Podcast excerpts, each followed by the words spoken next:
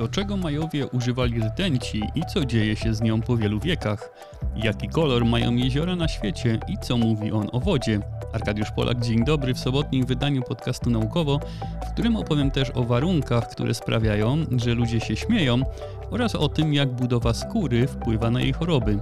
Na koniec policzymy, ile mrówek jest na świecie, a na początek proszę Was o subskrybowanie podcastu, aby nie przegapić kolejnych odcinków i podzielenie się nim, jeśli Wam się spodobał, aby dotarł do kolejnych słuchaczy. Zapraszam również na stronę naukowo.net i nasz podcastowy serwer Discord.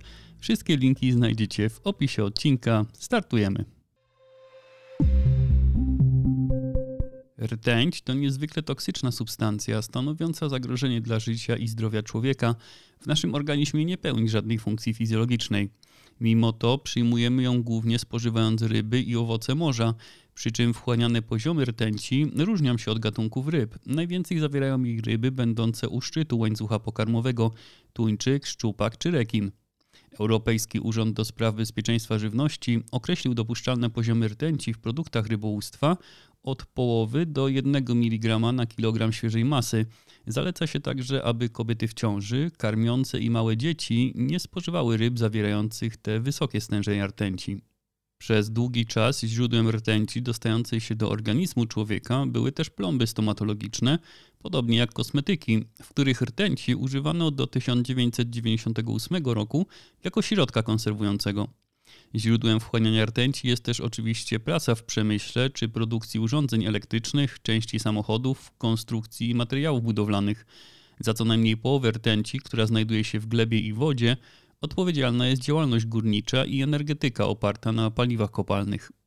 Rtęć dostaje się do organizmów ludzkich głównie przez układ oddechowy i pokarmowy, a skutki zatrucia rtęcią obejmują szereg uszkodzeń niemal wszystkich układów w organizmie, często doprowadzając ludzi do szaleństwa lub śmierci. Zwłaszcza w dawnych czasach, gdy nie wiedziano o toksycznym jej działaniu, a wykorzystywano ją szeroko w górnictwie, aby oczyszczać złoto. Zresztą nielegalne górnictwo korzysta z tej metody także w czasach współczesnych.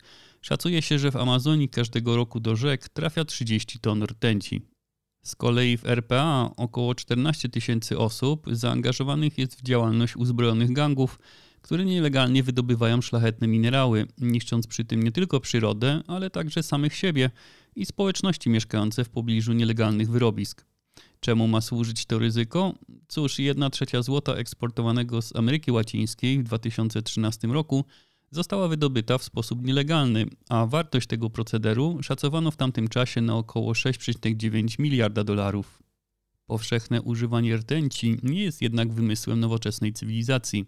Przykłady jej zastosowania pochodzą m.in. od cywilizacji Majów, którzy używali tej toksycznej substancji na długo przed kontaktem z Europejczykami w XVI wieku. Majowie zamieszkiwali obszary dzisiejszego Meksyku i Ameryki Środkowej przez tysiąclecia, a główny rozwój kulturowy, społeczny i technologiczny rozpoczął się około 2000 roku przed naszą erą. Rtęci używali przede wszystkim w formie czerwono zabarwionego cynobru i czarno zabarwionego metacynobru, którym ozdabiali wykonane z jadeitu figurki, misterne posążki i rzeźby. Dla Majów przedmioty mogły zawierać siłę duszy, która znajdowała się we krwi. Stąd też jaskrawo-czerwony pigment cynobru był bezcenną i świętą substancją. Już około roku 1200 przed naszą erą używali cynobru przy pochówkach i innych ceremoniach, głównie właśnie w formie farb. Ale na 10 stanowiskach archeologicznych odnaleziono również rtęć zdeponowaną pierwotnie w formie płynnej, zwykle w rytualnych skrytkach lub grobach należących do ówczesnych elit, obok cynobru oraz innych cennych materiałów i przedmiotów. Najstarszy znaleziony taki depozyt to 200 ml ampułka, która znajdowała się w świątyni pierzastego węża w potężnym prekolumbijskim mieście Teotihuacan, schowana tam prawdopodobnie między setnym a trzysetnym rokiem naszej ery. Aby zrozumieć kontekst środowiskowy i konsekwencje długiej historii stosowania rtęci przez starożytnych Majów, Naukowcy współcześnie przeprowadzili badanie przeglądowe obejmujące okres od 1970 do 2022 roku, szukając prac naukowych, w których określono zawartość rtęci w glebach i osadach. Okazało się, że w większości stanowisk archeologicznych, mimo upływu wielu wieków, skażenie rtęcią gleby jest wykrywalne. Co więcej, w niektórych miejscach może nawet dziś stanowić zagrożenie dla zdrowia archeologów, Aż 7 z badanych próbek gleby miało stężenie rtęci przekraczające współczesne wytyczne dotyczące toksyczności. Na przykład w mieście Tikal ten próg przekroczony był aż 17 razy. Wnioski płynące z tego badania skłaniają do refleksji, jakie substancje i w jakich stężeniach znajdą za następnych kilkanaście wieków przyszli archeologowie, biorąc pod uwagę ilość i rodzaj toksycznych substancji emitowanych do wód i gleby przez cywilizację współczesnego człowieka. Niebieska, przejrzysta woda czystego jeziora z niewielką piaszczystą plażą to obiekt wymarzonego odpoczynku wielu ludzi, ale co właściwie mówi nam barwa wody? Jej niebieski kolor kojarzy się nam z wysoką jakością i brakiem zanieczyszczeń. Postrzegamy takie jeziora jako dziewicze. Wiele czynników wpływa na kolor wody: temperatura powietrza, opady, głębokość jeziora, ale także zamieszkujące je organizmy. Choć kolor jezior może zmieniać się w sposób naturalny, sezonowo, to zmiany w kolorze wody w jeziorze mogą wskazywać też na pogorszenie stanu ekosystemu. Ale właściwie jakiego koloru są jeziora na całej Ziemi? W przeszłości próbowano to ustalić, przeprowadzając obserwacje około 200 zbiorników wodnych, ale skala nowego badania jest o wiele większa. Stało się to możliwe dzięki nowoczesnej technologii, ponieważ kolor wody może być bezpośrednio obserwowany przez satelity, co daje możliwość wykrywania zmian środowiskowych w jeziorach w odległych rejonach, także w skali globalnej. Ma to ogromne znaczenie w próbach ustalenia nieznanej do tej pory roli klimatu we wpływaniu na kolor wód, co może mieć znaczne konsekwencje. Jeśli człowiek używa jeziora, aby czerpać z niego wodę lub ryby, to zmiany w jakości wody, które będą widoczne także poprzez zmiany koloru, będą oznaczać potrzebę uzdatniania wody lub brak pożywienia. Poza tym wiele miejscowości turystycznych położonych nad jeziorami z mieszkańcami, którzy utrzymują się z turystyki, może ucierpieć z powodu zmiany koloru jeziora. Kto z nas chciałby się kąpać w zielonej lub brunatnej wodzie, gdy wcześniej była ona niebieska i przejrzysta? Nowa praca bierze pod lupę ponad 5 milionów zdjęć satelitarnych zrobionych w latach 2013 do 2020, które przedstawiają kolor wody dla 85 360 jezior i zbiorników wodnych. Badano kolor w centrum jeziora w bezchmurny dzień i wyłączono z badania te zbiorniki, które pokryte były lodem. Okazało się, że niebieskie jeziora stanowią mniejszość tylko 31% jezior na Ziemi i dominując w zaledwie 16% krajobrazu Ziemi. Występują głównie w regionach chłodnych lub wysoko położonych, takich jak północna Europa, Himalaje i płaskowyż tybetański, góry skaliste, północno-wschodnia Kanada, Patagonia i Nowa Zelandia. Większość niebieskich jezior występuje na obszarach ze stosunkowo wysokimi opadami i chłodnym latem, lub są to głębsze jeziora położone wyżej. Prawdopodobieństwo, że woda w jeziorze będzie niebieska, jest dwukrotnie większe w tych zbiornikach, które na zimę pokrywają się lodem. Badacze tłumaczą to wolniejszym wzrostem fitoplanktonu. Mroźne zimy mogą również wpływać na procesy biogeochemiczne i zmniejszać dostępność składników odżywczych oraz hamować dopływy lądowe. Zielone i brązowe jeziora, które stanowią 69% wszystkich takich zbiorników, są bardziej rozpowszechnione i znajdują się w bardziej suchych regionach, wnętrzach kontynentów i wzdłuż linii brzegowych. I to właśnie taki kolor wody może pojawić się w wielu, dotychczas niebieskich jeziorach wrażliwych na zmiany klimatyczne. Cieplejsza woda, w której częściej kwitną glony, będzie miała tendencję do zmiany wód w jeziorach w kierunku zielonych kolorów, takie zjawisko obserwuje się już teraz w wodach północnoamerykańskich wielkich jezior. Poprzednie badania wykazały również, że odległe regiony arktyczne mają jeziora z intensyfikującą się zielenią. Monitorowanie kolorów wody w jeziorach zostało uznane przez obecny globalny system obserwacji klimatu za istotną zmienną klimatu, a ponieważ może być obserwowane globalnie przez satelity, to daje naukowcom nieosiągalne wcześniej możliwości badania takich mechanizmów. Jest coś, co łączy ludzi wszystkich kultur, religii i języków. Wspólna czynność, którą wykonuje się w każdym zakątku świata i w każdej społeczności. Mowa tu o śmiechu, który pomaga ludziom w nawiązywaniu nowych kontaktów i przyjaźni czy romansów, radzeniu sobie z przeciwnościami i stresującymi sytuacjami lub po prostu cieszeniu się wieloma przyziemnymi chwilami. Naukowcy zgadzają się, że zrozumienie humoru jest ważne, ale nie są zgodni co do tego, jakie warunki wywołują śmiech, rozbawienie i postrzeganie czegoś jako zabawnego. Śmiech jest z nami niemal od pierwszych chwil naszego życia. Już trzymiesięczne niemowlęta śmieją się i pozytywnie reagują na dźwięk śmiechu. Także dzieci, które urodziły się niewidome lub niesłyszące, śmieją się podczas zabawy. Wiele jest badań wskazujących na pozytywny wpływ śmiechu na wiele różnych aspektów życia, włącznie ze zdrowiem psychicznym, kreatywnością czy wpływem na interakcje międzyludzkie.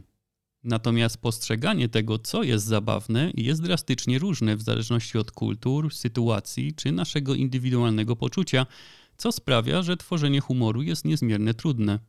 I bywa zdradliwe. Osoby, które próbują, ale według nas wcale nie są zabawne, postrzegane będą jako niekompetentne lub nieczułe, a nieudany żart wywołuje szereg negatywnych emocji obrzydzenia, dezaprobaty czy nawet złości.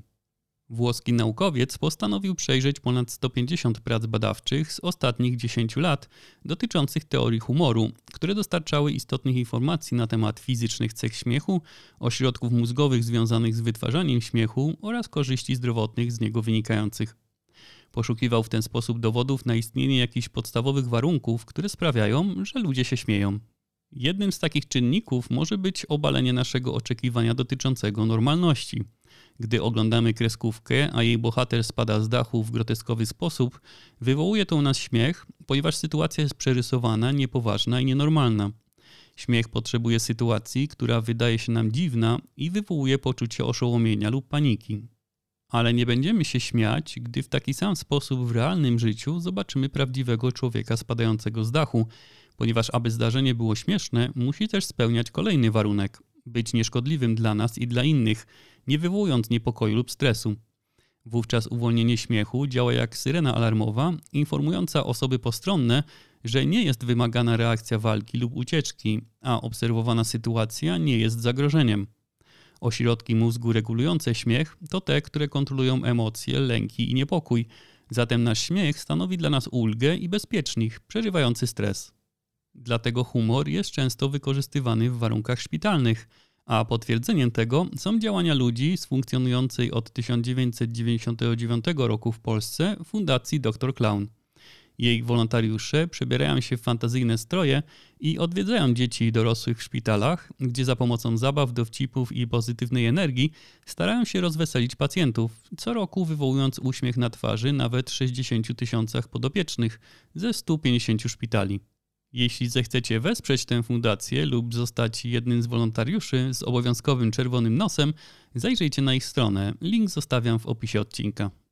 Także w nauczaniu humor wykazuje pozytywne skutki, pomagając w wyrażaniu myśli, podtrzymując uwagę, zwiększając motywację i tworząc pozytywne otoczenie, które sprzyja przekazywaniu i pochłanianiu nowej wiedzy.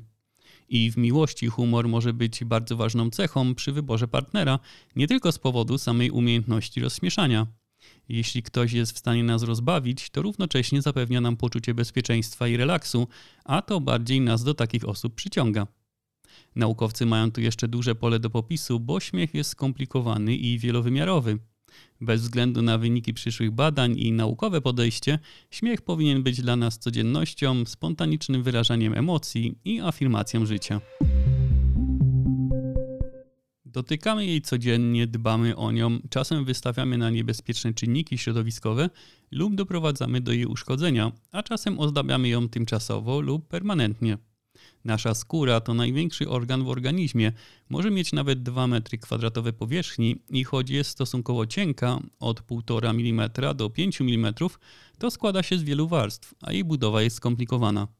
Skóra nie jest taka sama na całym ciele, jej skład różni się w zależności od położenia, a to może wpływać na podatność skóry na choroby, takie jak łuszczyca czy atopowe zapalenie skóry.